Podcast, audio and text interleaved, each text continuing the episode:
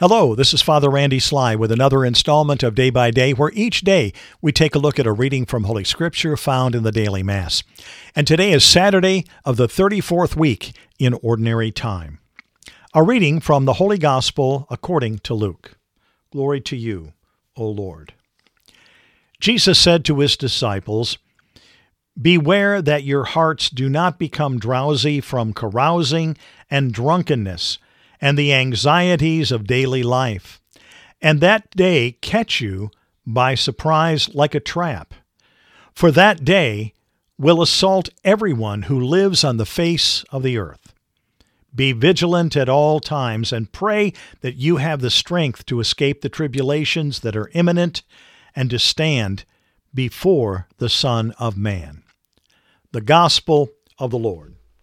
Praise to you, Lord Jesus Christ.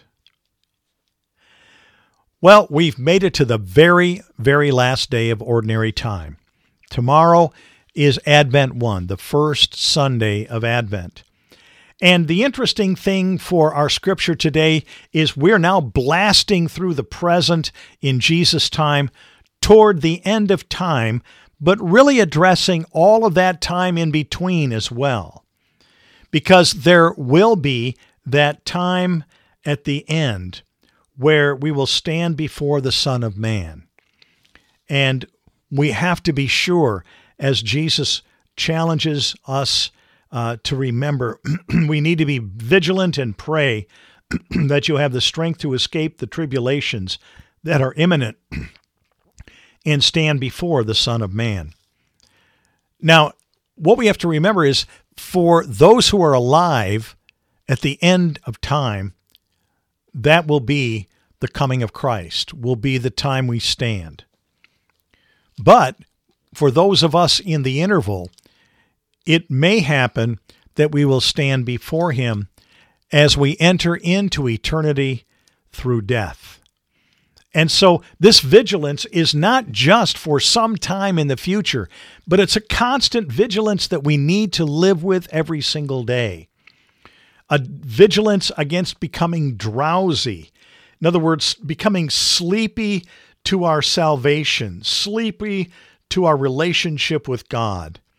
And this can come about easily from, as he says here, from carousing and drunkenness and just the anxieties of daily life. Just the challenges of daily life can cause us to become drowsy to the things of God.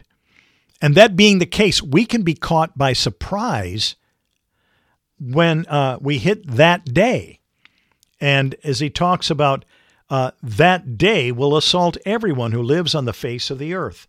It will either happen when we die or if we are present at the return of Christ. But that day belongs to every single one of us. And we have to be careful not to become drowsy. One of the things that I've talked about on a few occasions is when I was growing up, my father traveled a lot, and he would travel to exotic places, at least to the mind of a 5- and 6-year-old, exotic places like New York, Boston, Chicago. And he would sometimes bring back recipes from different restaurants that he had visited and tried out those recipes on us. So it was really kind of fun as a young boy to try out things like veal parmesan, something I'd never heard of before, and those types of dishes. Well, one time he was on a trip to Boston, and when he came back, he didn't bring a recipe. He brought a crate. And in that crate were some lobsters. They were very active lobsters, and just really anxious to get out of that crate. And so the night that he came home, we were going to have lobster. And I tell you, talk about an exotic dinner, these huge lobsters that he brought home. In fact, one, when he took them out of the container, one actually crawled off the counter, fell to the floor, and started scooting along the floor and ended up in my bedroom down the hall. So kind of a start for me when I was in there practicing my clarinet, I think it was, or something like that. But anyway, one of the things that happened is, of course, these lobsters were put in a pot and were boiled. But the way that my dad did this was, in order to keep the meat succulent and good, is he put them in cold water and then turned the heat up gradually so that they first became drowsy and fell asleep, and then they were cooked, because that way they weren't tensed up. And, you know, that's what is a perfect illustration. The world can heat up our kettle, and we can become drowsy to the point where we could eventually be cooked. But here we see again that this drowsiness can be from something as overt as carousing and drunkenness. But guess what?